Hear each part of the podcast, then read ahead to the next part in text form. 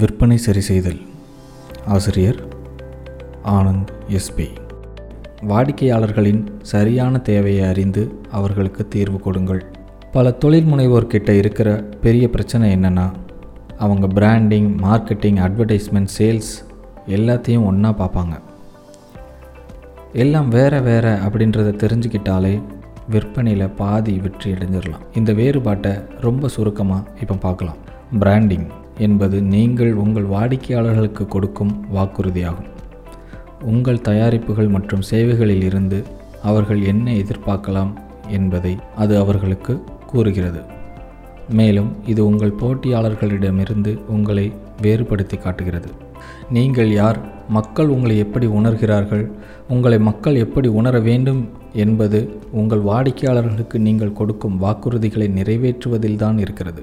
Branding lies in results அப்படின்னு நான் சொல்வேன். சுருக்கமாக சொல்லணும் brand is equal to result marketing அப்படின்னா என்னென்னு பார்க்கலாம். உங்களை மக்கள் எப்படி உணர வேண்டும் என்பதையும் உங்கள் தயாரிப்புகள் மற்றும் சேவைகள் பற்றி உங்களின் கொள்கைகள் நோக்கம் போன்றவற்றையும் நீங்கள் எதற்காக தொழில் செய்து கொண்டிருக்கிறீர்கள் என்பதையும் மக்களுக்கு சொல்லிக் கொடுக்கும் செயல்முறையே சந்தைப்படுத்துதல் மார்க்கெட்டிங் எனப்படும்.